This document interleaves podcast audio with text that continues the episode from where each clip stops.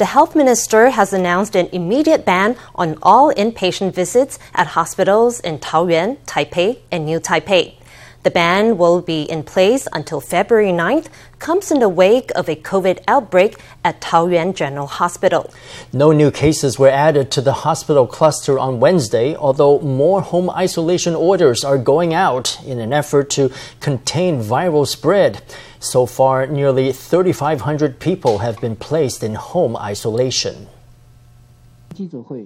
No cases were added to the cluster on Wednesday, although more people have been placed in isolation. They include everyone who could have been infected by patient 889 during his visit to a second Taoyuan hospital.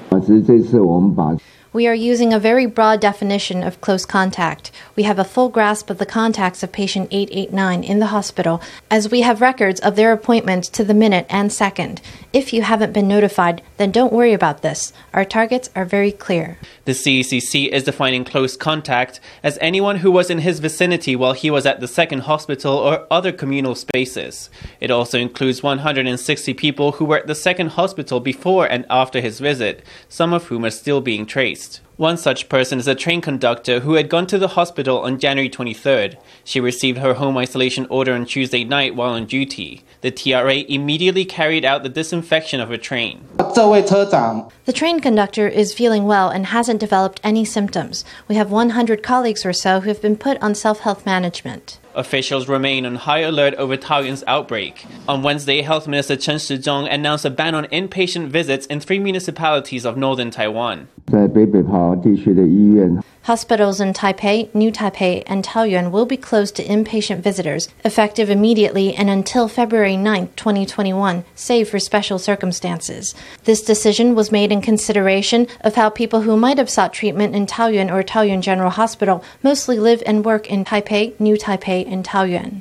In the general wards and in the ICU, all inpatients are limited to having one private caregiver. Exceptions may be granted in emergencies for ICU patients and for people in end of life care. An example is if a physician needs to explain the patient's condition to several people, or if a patient needs a family member to accompany them during surgery. In all cases, permission must be granted by the medical institution. Two members of the Legislative Yuan staff have been placed in home isolation as part of government efforts to contain Taoyuan's COVID outbreak. One is a mailroom worker, and the other is an aide of a lawmaker. In response to their isolation order, the Legislative Yuan is enforcing extra precautions to prevent viral spread on its premises. It's negotiation time at the Legislative Yuan, and all lawmakers are wearing masks. That's because two Legislative Yuan employees have been put in isolation. One is a worker in the mailroom, the other is an aide of DPP lawmaker Lin Junxian. He immediately reported it to our office. Even before that, the offices of all lawmakers and aides living in Taoyuan were disinfected. So far, the situation looks okay.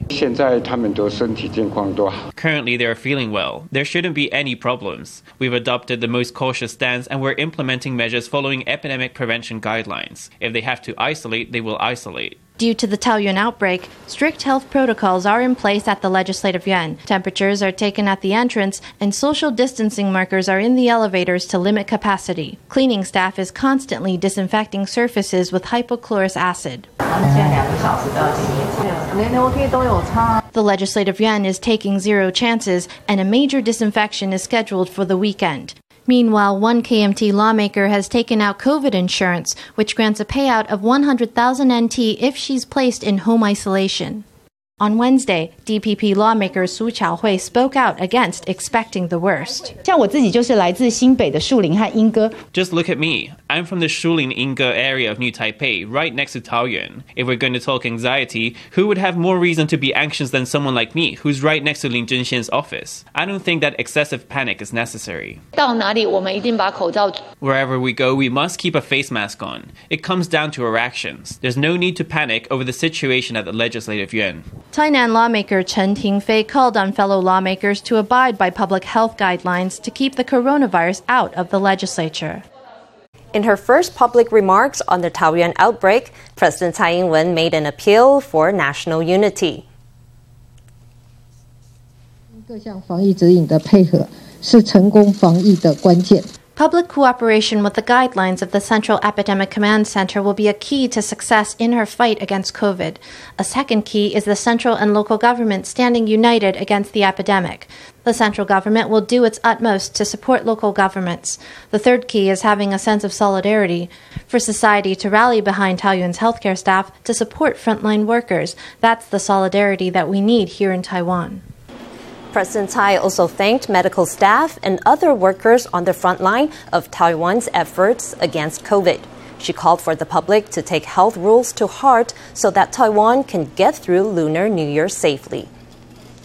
A Taipei grocery store is taking aim at consumers with a conscience. Launched in 2019 by a major hypermarket chain, this small concept store is stocked with products chosen because they're cruelty free, fair trade, or locally sourced. With help from the Taiwan Design and Research Institute, it's gotten a big makeover that encourages shoppers to minimize their impact on the earth. Formosa News reporter Stephanie Yang takes us in. 好，请问今天想要来点什么呢？想要吃零嘴，零嘴，呃，果干。哦，好，可以。给你介绍一下，这是。At this unique grocery store, staff is on hand to introduce the health benefits of the products, as well as the story of how they're sourced. The store opened in 2019, specializing in cage free eggs, organic and locally farmed foods, and fair trade items. It's recently gotten a dramatic makeover. All the shelves and decorations in this store are secondhand furniture or materials. Working with the Taiwan Design and Research Institute, the hypermarket chain redesigned its Taipei concept store. Fine. Uh, the concept, the store display, every display, there will be a story behind that. So all the customer, they will understand what they buy, what's the value behind, uh, who is the farmer, and uh, their uh, story about it. All the material are uh, reusable. The store isn't just made of sustainable materials, it also strives to encourage sustainable practices. For example, plastic bags are not provided at checkout. The store offers reusable paper bags to shoppers who need them. Patrons can also donate their bags to the store for use by others. Difference between before and after is we did, uh, start to use the design thinking to redesign all the customer experience because this store we know is a value driven shop. So how we can make customer understand each of their purchase that really reshape the world they want. The store is stocked with 200 carefully curated products. These products were chosen for the values they represent such as healthy living animal welfare or sustainable agriculture. For example like eggs. So today uh, when you choose the eggs is from the cage free eggs you are changing the life of those uh, laying hens. Also, when we talk about the fair trade, people know about fair trade and people love chocolate. But do you know what you are doing when you choose the wrong chocolate? You are making a lot of a child they cannot go to school. It's because of uh, low labor costs. The store also values inclusivity, employing older adults with dementia to keep them rooted in the community. The hypermarket chain says it plans to open two more concept stores, one each in central and southern Taiwan. Formosa News, Stephanie Yang, Cai Han in Taipei. Major supermarkets are heightening safety precautions in response to Taoyuan's hospital cluster. Big box retailer Costco has announced the end of food samples at its two Taoyuan locations as well as its two Kaohsiung locations. In addition, Costco plans to reduce food court seating by half at all its Taiwan locations. Meanwhile, the hypermart chain Carrefour has called off food samples at all its shopping centers nationwide. Shoppers who pull down their masks inside the store will now be asked to leave. Another chain, PX Mart, has closed off all sitting areas and restrooms at its 86 Taoyuan locations. Tucked inside a quiet corner of Taipei's bustling Songshan district is the smallest postal agency in the country. It's a three ping space at the back of a stationery shop, and its old school aesthetic often sparks the curiosity of passersby. It's even been featured as the backdrop in a movie. The manager, which is the owner of the adjacent stationery shop, had applied to Zhonghua Post to become a community postal agent. He's provided basic postage services at his miniature agency for 28 years. A customer fills out a form on the old school counter. It's a scene that comes straight out of 30 years ago. Tucked in an alley of a busy Taipei district is Taiwan's tiniest postal agency. With floor space of just three pings, Taipei's 46th postal agency has been open for 28 years. Its staff has been working here for just about as long. Its vintage look has even caught the attention of a film crew. People walking by tend to linger for a while. They say, Look, there's an interesting post office over there. The movie about Wu Baochun was shot here. Online, there are people saying that this is Taiwan's most rundown post office. They say they've never seen this kind of post office. Most post offices are quite beautiful. Those people don't know that this is actually a postal agency, so there is a bit of a misunderstanding. With that misunderstanding, we've gotten quite a bit of attention online. Mr. Lai has been running his stationery shop for 40 years. One day, when chatting with a postman, he learned that his community was considered to be right in the dead zone between two post offices. Eager to meet a public need, Lai put up a wall at the back of his shop and created a tiny space before applying to become a community postal agent. From the metal window grates to the postman figurines found at a second-hand market, every item at his postal agency has an interesting story. Back in 2007, Chen Shuibian wanted Zhonghua Post changed to Taiwan Post, so I made this sign. At that time, I thought that having Taiwan in the name really felt more correct. Mr. Lai made his own sign for the postal agency in support of the name change. His tiny postal agency provides over the counter services all while turning heads. When it comes to auto manufacturing, so much depends on a tiny chip. Car makers around the world have been forced to close down production lines due to a shortage of advanced automotive chips. The slowdown is so dire in some countries that their governments have gotten involved, reaching out to Taiwan's semiconductor sector for help. On Wednesday, Taiwan's economics minister called a meeting of major chip players to coordinate a response to the global demand. 都有透过外交管道哈来表达相关的关切。Various countries have indeed expressed their concerns through diplomatic channels. Of course, it is their hope that Taiwan's government can do its best to help their automaking industries. The most important ones are the US, the EU, and Japan. All three expressed this need. The minister met with four Taiwan chip executives from TSMC, UMC, Vanguard International, and Powerchip Semiconductor. According to the minister, the four companies said they would look into several solutions for boosting chip supplies. One is optimizing their production lines so that they can raise capacity. The other is negotiating with other clients to see if it's possible to delay their orders and prioritize auto supplies. Google has opened a new office in New Taipei, and it's the tech company's biggest hardware engineering facility outside of the U.S.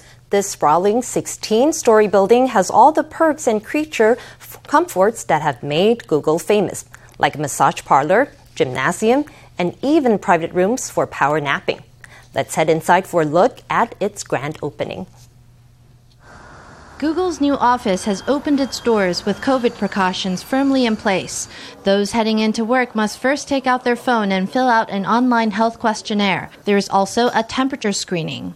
Google 员工 Google employees on their way into the office must first pass this checkpoint. It's a thermal imaging camera. If your temperature is above 37.3 degrees, you won't be allowed in.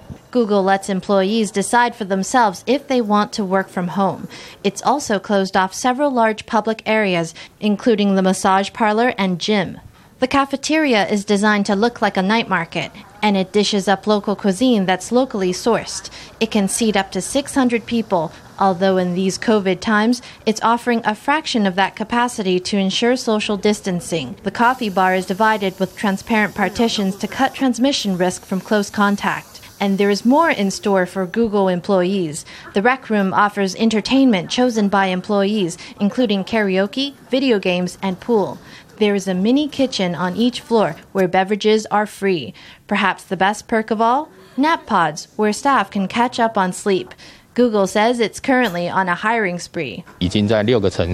In six Taiwanese cities, Google already has a variety of offices, including data centers and including our teams for hardware and software R&D.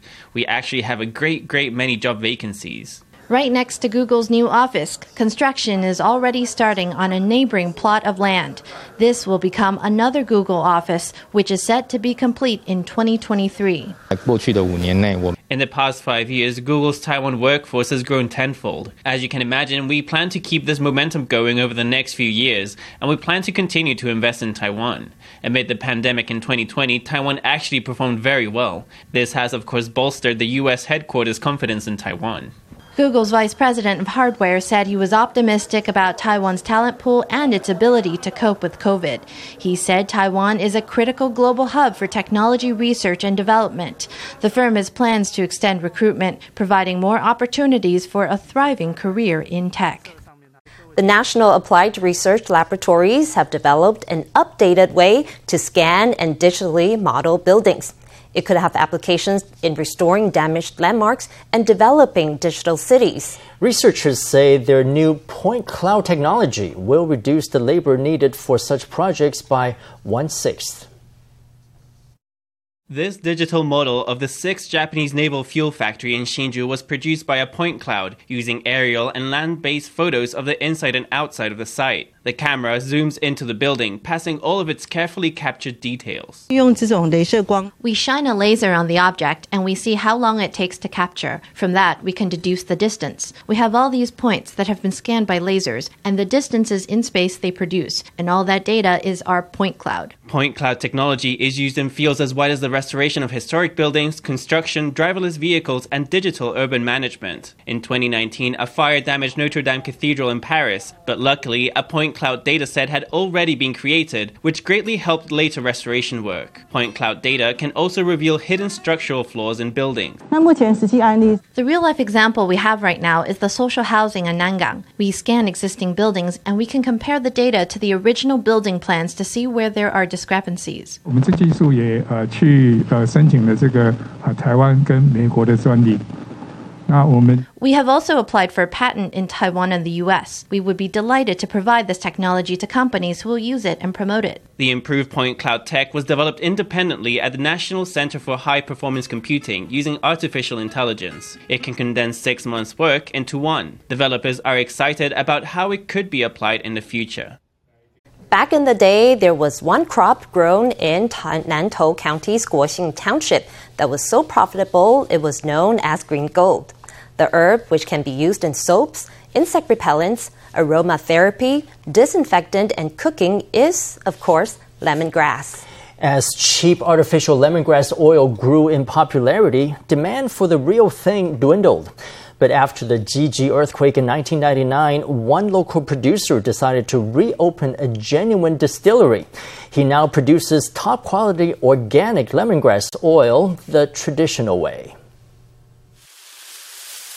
Liu Changkun stuffs bundles of lemongrass into a boiler tower that's the height of two adults. Distilling real lemongrass oil is no easy feat. After the grass is cut, it's dried out for a week before going into these iron boiler towers, which are full of boiling water. They're heated up to produce steam mixed with lemongrass oil. That's then piped into a cooling tower. 它经过中间一个管子啊，旁边都是冷水，把它冷却。 the pipes are surrounded by cold water, which cools the steam and oil. In the cooling tower, it falls into the container at the bottom, which we call the oil water separator. The oil is less heavy, so it rises to the top. The water is denser and flows into a separate pipe. In the traditional method, only steam is used to extract the essential oil. That oil then goes into glass bottles without any additives. The purity of the oil is its selling point for organic retailers.